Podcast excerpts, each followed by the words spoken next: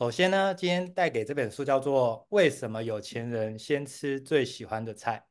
哦，这个是从犹太的很多就是有钱人他们身上看到了一些特质。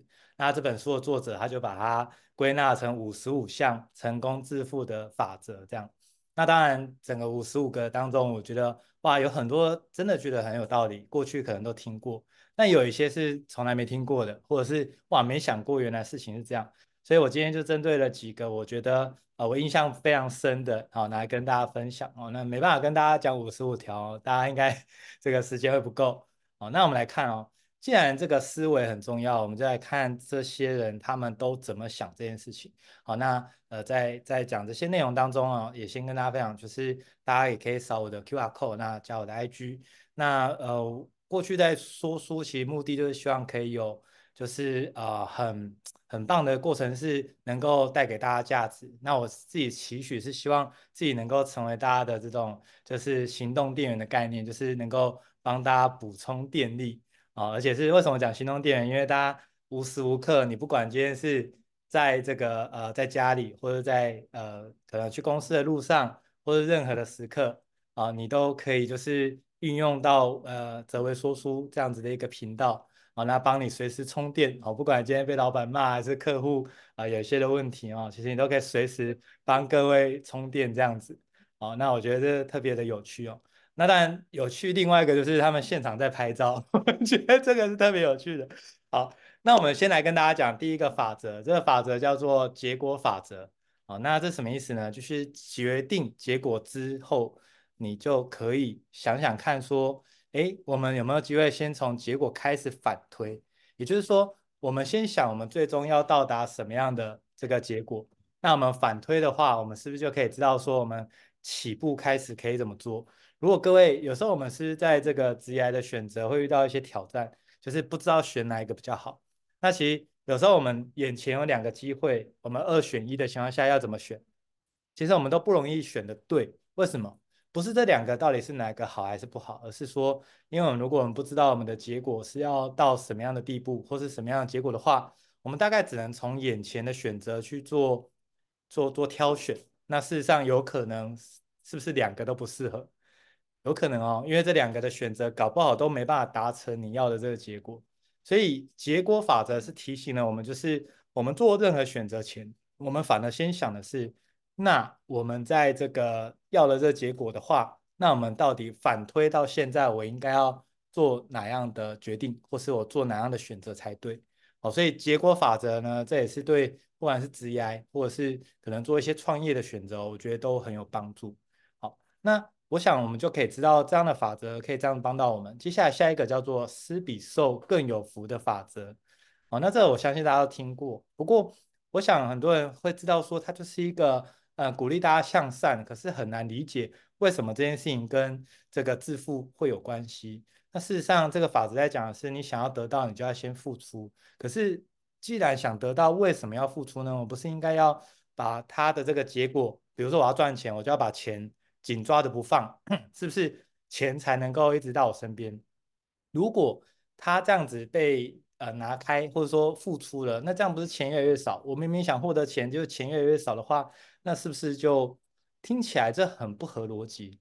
但事实上，整个宇宙规则在运作当中是这样子的，就是你付出什么，啊，那其实就非常有机会能够种出什么样的结果。也就是我们曾经都听过叫做业力种子法则，然后就是你付出了什么，你种下了什么，那最后的结果你就会得到什么。这样，所以各位，如果我们用这种种种子的概念去想哦，就是不管你想要有时间，不管你想要有金钱，我们都试着。先去帮别人获得这件事情，我们先付出的过程中，让这个种子持续的这个发芽的情况下，最后我们的收获啊、其实就会来得更大，对吗？所以这个其实也是在很多犹太人的这个呃有钱人当中，他们其实就在提倡关于这个法则的部分哦。其实我觉得是很棒的，所以我想大家就可以把这法则放在心中。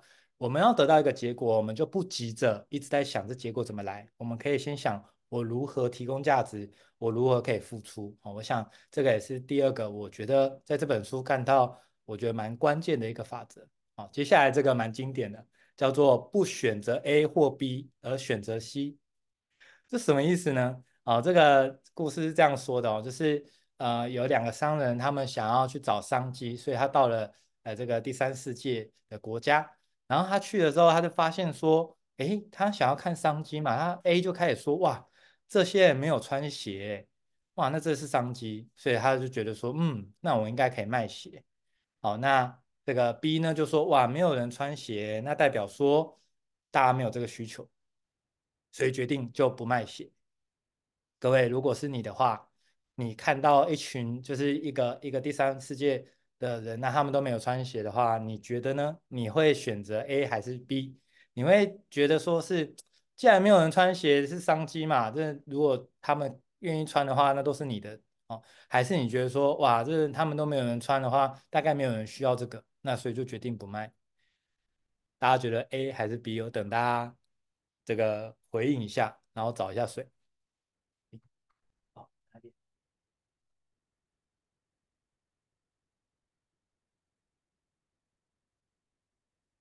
好，你们觉得你们会是 A 还是 B 呢？大家可以在聊天的地方打下来。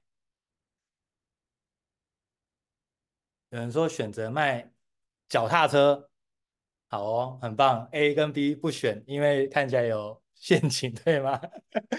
好，还有吗？好，事实上呢，在这本书当中，他说的是这样。他说啊，其实 A 其实看起来也很合理，不过 A 遇到的挑战是什么？大家不穿鞋，所以你要卖鞋的话，其实他很大几率是这个不愿意花钱去买这个他们原本都不需要的东西。那这个呃 B 说啊，没有人穿鞋代表没这需求，那这或许也是。不过我们总是要在就是要想要创富、想要致富的话，我们就是要去找到需求点，甚至要开创一个需求，对吗？所以不管 A 跟 B 好像就是都有它的道理，但事实上呢，以这本书的论点是这样，我们选 C。C 是什么？免费提供鞋子，然后开修理鞋子的店。哦，那我想很多的模式都这样哦。曾几何时，大家有没有经历过 Foodpanda？他送那个免费就是免运费啊的这个优惠券，你只要是新用户的话，哦，那他就会给你免费体验、免费使用。有没有人经历过这个？我我我自己就有，我那时候就觉得说，那 f o o Panda 比较贵，然后就也不知道那是干嘛的，就我其实就不太用，所以就别人在讲，我其实没感觉。然后后来，哎，有这个这个免费的这个免运费啊，还是优惠怎么样哦？就你不花钱的情况下，他就送你这个，我们就我就有用体验看看，哇，那一体验下去不得了，太方便了吧？就送到家里，然后也没有比较贵，因为你用指甲券什么的，所以后来我就叼住了，后来就。很多时候我就是用 Foodpanda 来叫餐哦，所以这个是很经典的例子哦，就是说乍看这件事情原本是没有这样子的一个需要，对我来讲，我不是出门买不就好了吗？可是 却没想到，呃，到后面因为有这个免费的体验之后，哇，就是叼住之后，其实就已经养成这个习惯了。所以这个就是不选择 A 或 B 而选择 C 的法则，意思是说，我们不要落入一种二选一的这种就是纠结。或者是这种陷阱，其实我们或许有第三个选择是更好的哦。那我觉得这是不错的。接下来你想要什么的这个法则？这个法则非常经典，这是我过去用的法则当中哦，这是也是其中一个我用的非常好，而且我非常受用的。也就是说，你能不能在遇到每一个人的时候啊，你都去思考对方想要什么？你去想对方想要什么？各位，如果你用这种心态啊，去面对你每一个人哦，面对你的客户，面对你的主管，哪怕面对你妈，你都能够先去预判一下，说你觉得他想要什么，他真正底层想要是什么？为什么这件事情很重要？因为如果你有办法去分析出别人要的是什么的话，那大家知道什么事情吗？就是你如果可以成为提供到这个他的需求的人的话哦，他就会觉得。哇哦，就是你可以满足我的这个需求啊，不管是家人啊，或是在同事公司也一样。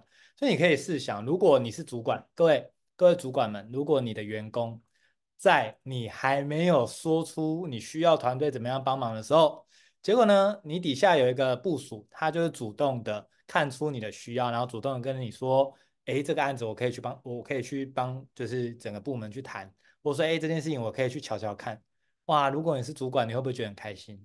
一定会啊，你一定会觉得这部署很棒。未来如果你继续升迁了，这个空空位出来的时候，你一定是升他啊，因为他永远可以看到你的需要，他永远都可以满足你的需要，所以这样子的这个部署啊，就算他很新，他也可能爬得很快。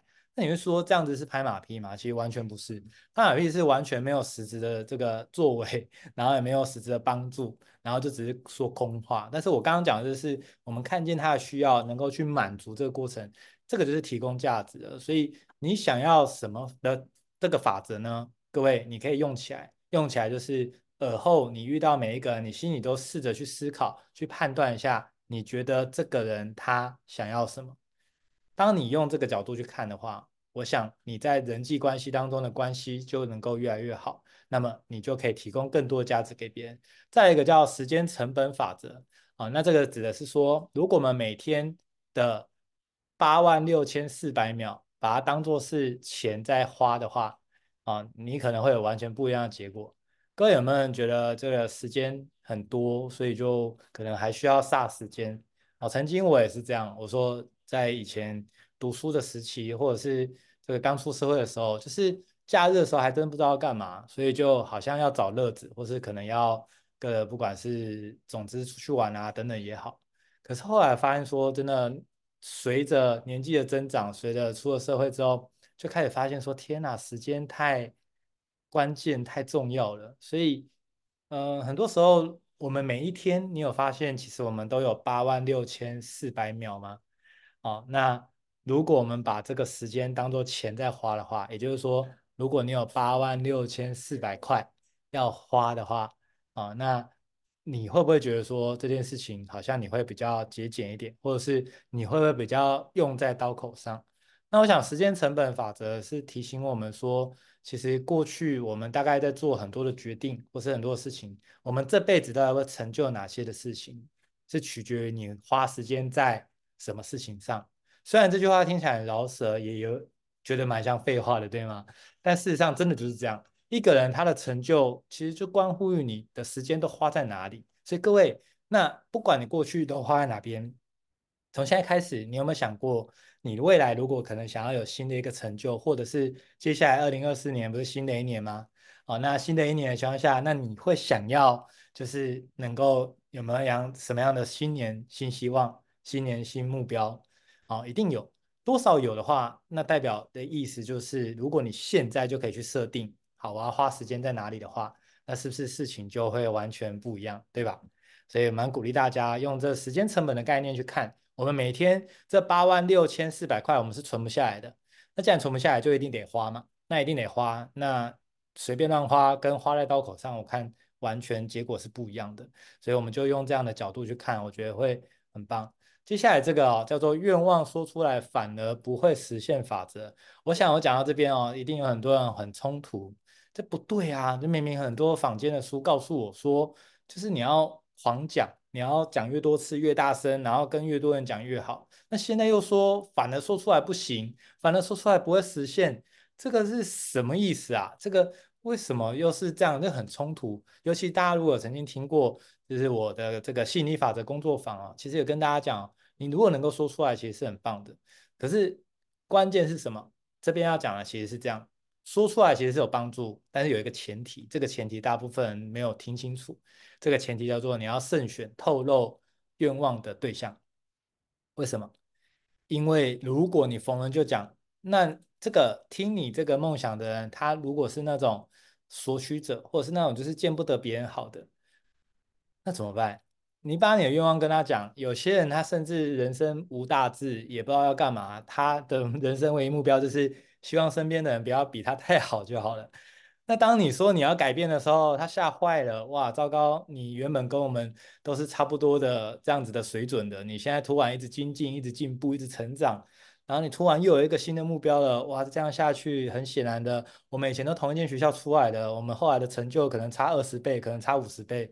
哇，这样子很多人受不了，所以呢，他会想尽办法去破坏你的好事。那你说真的有人这么坏吗？事实上，其实坦白讲，还真的有些人是这样子做的。尤其有时候会影响我们的，还可能是我们身边的人，对吗？因为我们不熟悉的人，他们也伤害不了我们。更可怕就是说，有时候是我们身边我们所谓的闺蜜，或是所谓我们的好朋友。可是如果我们没有察觉，哦，我们确实是玩伴。但是他可能不是那么见得你好，就是他也不是真的很开心，你的收入比较高，或是哎你的另外一半呃这个这个可能相处的很好的，他不一定有办法真心的祝福你，他有可能是眼红，或者是可能就是不是那么舒服。那么你又把你的愿望跟他讲，你知道吗？会发生什么事情？你你其实诚心诚意的想跟大家分享你你接下来的规划，可是在他的眼里，他觉得很刺耳。但他觉得你很显摆，大家听过显摆吗？就是觉得你在炫耀什么？你很自以为是是吗？那你看哦，如果是这样的话，那不是衰爆了？就是呃，你今天想要帮别人，然后说你今天把别人当朋友，所以才跟人家分享这个喜悦，但人家却这个酸葡萄心理，那其实非常可惜。所以呢。反而这个犹太富翁身上的其中一个法则就是说，其实你的愿望要说当然可以，但你一定要慎选，慎选不会泼你冷水那个，慎选真心诚意希望你成功的那个。哦，有时候甚至你的另外一半都不一定是这样哦，因为有时候就是你呃在这个呃华人的世界里哦，有些人还是会希望说哦自己还是赚比较多的，他不希望另外一半赚比较多，所以当你有一些创业或是斜杠的念头的时候。他其实反对了，他根本不知道你要干嘛，他也不不了解，他只是说想的是，如果你未来有一天收入比我高的话，我真的很没面子。有些人就是这样哦，就是因为这样诶，他就无无无条件的反对，就是想尽办法反对哦。我觉得这是很可怕的。所以我在看到这一个章节这个法则的时候，我很有感觉，就是其实大家还是要慎选你这个透露愿望的对象。反过来说，各位，如果你有那些真心会支持你、会愿意帮助你，然后也真心替你开心的朋友的话，我超恭喜你的，此生能够有这样的朋友，真的是幸福，真的是幸福。因为你可以很大方的跟他讲你的愿望，而他会真心的全力支持你，甚至他还会调动一些资源，不管是人脉啊等等方式，想办法帮你成功。哇，如果你身边有这样的朋友，你一定要好好珍惜，这真的是太棒了。所以我想，这个我们就可以懂得真的慎选透露愿望的部分。接下来书名叫做《为什么要先吃最喜欢的菜》。呃，很多人我不知道大家的习惯怎么样啊？你你你们呢？就是你们是喜欢先吃这个喜欢的菜，还是说你会把它留在最后再吃？各位是怎么样？啊，这边有说留到最后再吃，还有吗？现场有说留到最后，哦，线上也是说留到最后，还有吗？呃，我我一开始我是先把喜欢的菜吃掉，后来我的家人跟我说不可以这样，应该要把喜欢的菜放在后面吃。但是后来呢，哦，这哎留呃线上有人说留最后，也有人说先吃喜欢的菜。好，那后来这本书为什么就跟我们说，这他去调调查这些富翁当中，他们其实都很喜欢先把先把喜欢的菜吃掉，因为风险问题。什么意思呢？各位。对，菜如果放在后面的话，有可能第一个风险是什么？后面你吃饱吃不下了，你要硬塞，那你硬塞那个好菜好吃的菜，你硬塞一定不好吃，这是第一个。第二个冷掉就不好吃了，有没有？那第三个有没有可能突然有什么样的原因导致可能要提早结束这个饭局啊？然后你也不方便说我要打包回家，或者是什么，对吧？还有什么？还有各种可能啊，比如说你是放在那边，如果被夹光了，你也没得吃啊。甚至呢，就最近有听到，就就这个是我我家人跟我分享的真实故事啊。他就是去外面吃吃便当，哎，不是吃饭哦，吃午餐。然后他在吃的时候，那时候还没有疫情哦，大家也没有在戴口罩的。然后他就跟别人共桌嘛，哈。然后他在吃，他准备要吃的时候，他对面那个就是咳嗽，然后狂咳，然后重点是都把口水喷到他的菜里面这样。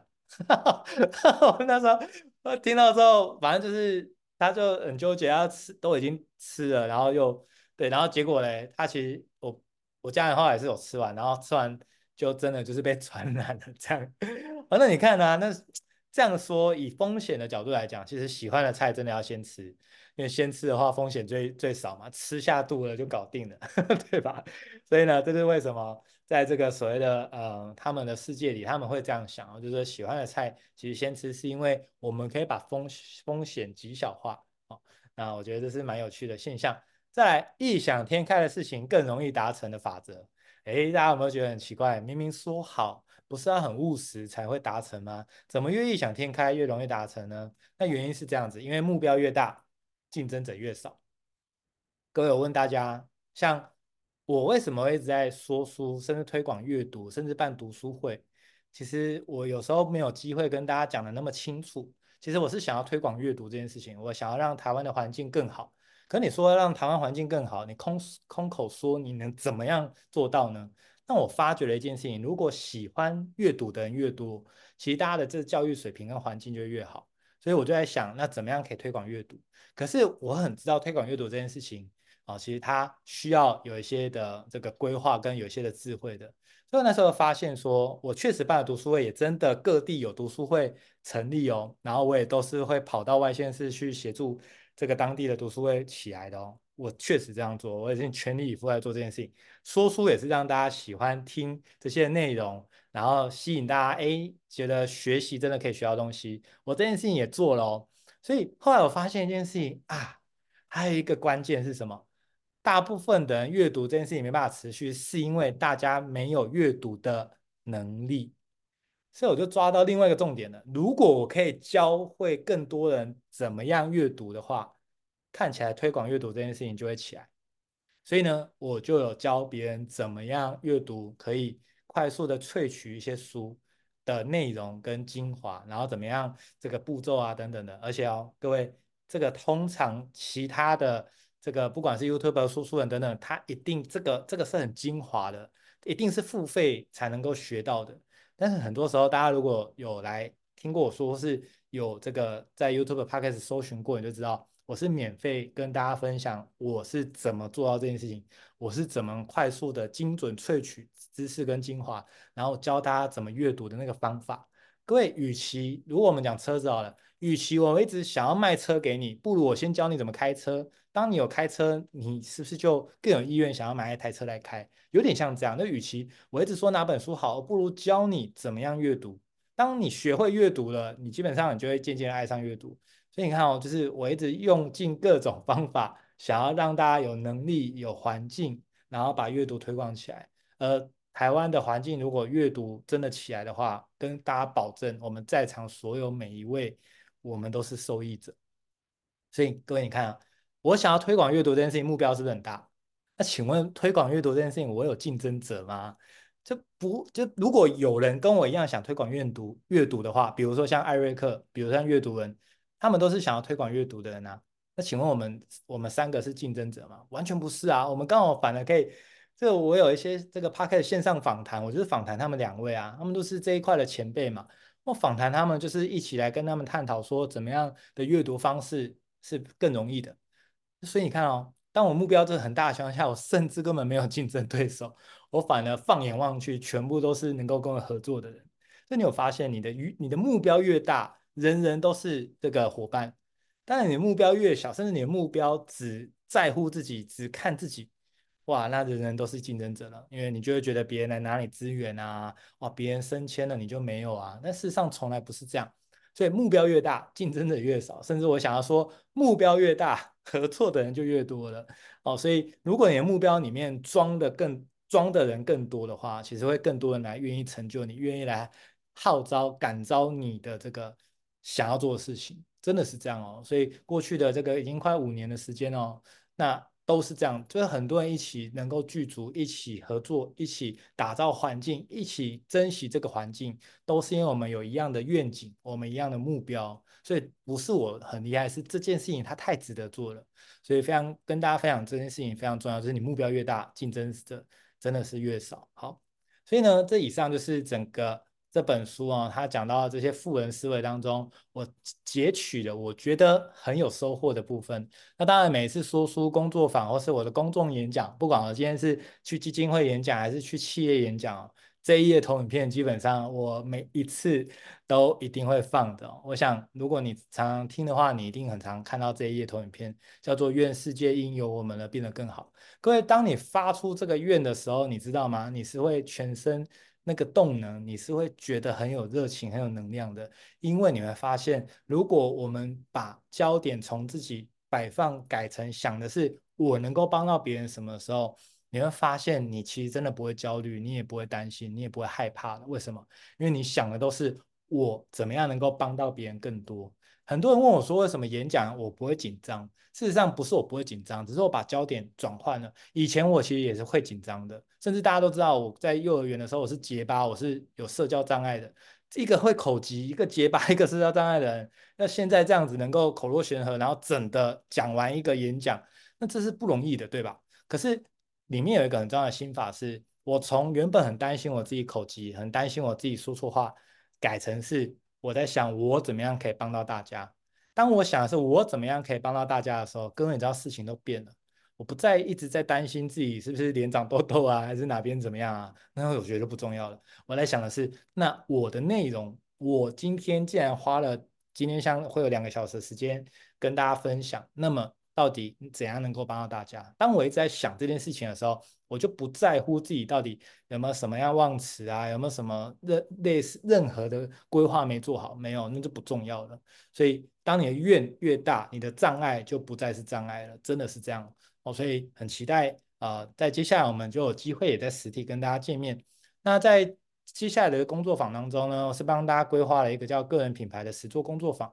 哦，那这个其实是在台北、新竹、台中跟台南都有。那大家有兴趣可以扫右下角的 QR code。那这个人品牌为什么会推广呢？也坦白说，这是第一次我对外公开班，过去都是呃这个私下的。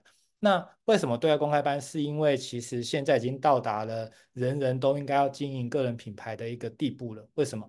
不管今天是有没有想创业，有没有想升迁，有没有想要拓展人脉什么的，都是因为大家会发现，现在我们在获取机会的过程，过去我们只能靠投履历，但是现在很多时候是因为你这个人，因为你有品牌，因为你的一些作品，或是你的数位足迹，因此别人找到你，跟你一起合作。所以，如果我们越早把个人品牌经营出来、经营起来，很多时候的优势就是有点像考汽车驾照一样。当你越早考到，你就可以越早开车哦。你个人品牌越早经营起来，就可以越早受用这件事情。那很多人当然遇到另外一个问题是，他不知道自己确切要做什么。我想跟你说，个人品牌很大几率是这样子：你先把它经营起来，你才会知道你要做什么。因为唯有你经营起来之后，可能你。这个吸引来的人脉，吸引来的资源，才让你突然发现，哦，原来可以这样做。所以对我来讲，我不是因为从头就已经很确定说我要来说书，我要来办工作坊，哦，我要来录制一百集的 podcast 等等，都不是。我没有这么厉害，我不是一开始这么确定我才做，我是做着做的过程中，才渐渐的吸引这些人脉，吸引这些资源，然后渐渐的有想法。所以各位，就是这个用这个故事做结尾哦，大家一定看过《西游记》对吗？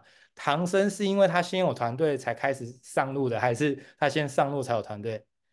大家都知道，应该是他先上路之后，才陆陆续续遇到这个呃孙悟空啊等等其他的人，然后陆续一起上路，对吗？所以很多时候我们在做任何事情也是一样。其实我们是先上路了，我们才会开始吸引有相关的人来到身边，不管资源，不管人脉，甚至大家的需求，你才从当中去想我能够提供什么价值。我想这个就是个人品牌，我会协助大家的部分。如果大家有兴趣，欢迎大家可以这个报名参加，那我们就可以在实体相见。这就是今天带给大家这个为什么有钱人先吃最喜欢的菜，希望大家会喜欢。那感谢大家的聆听。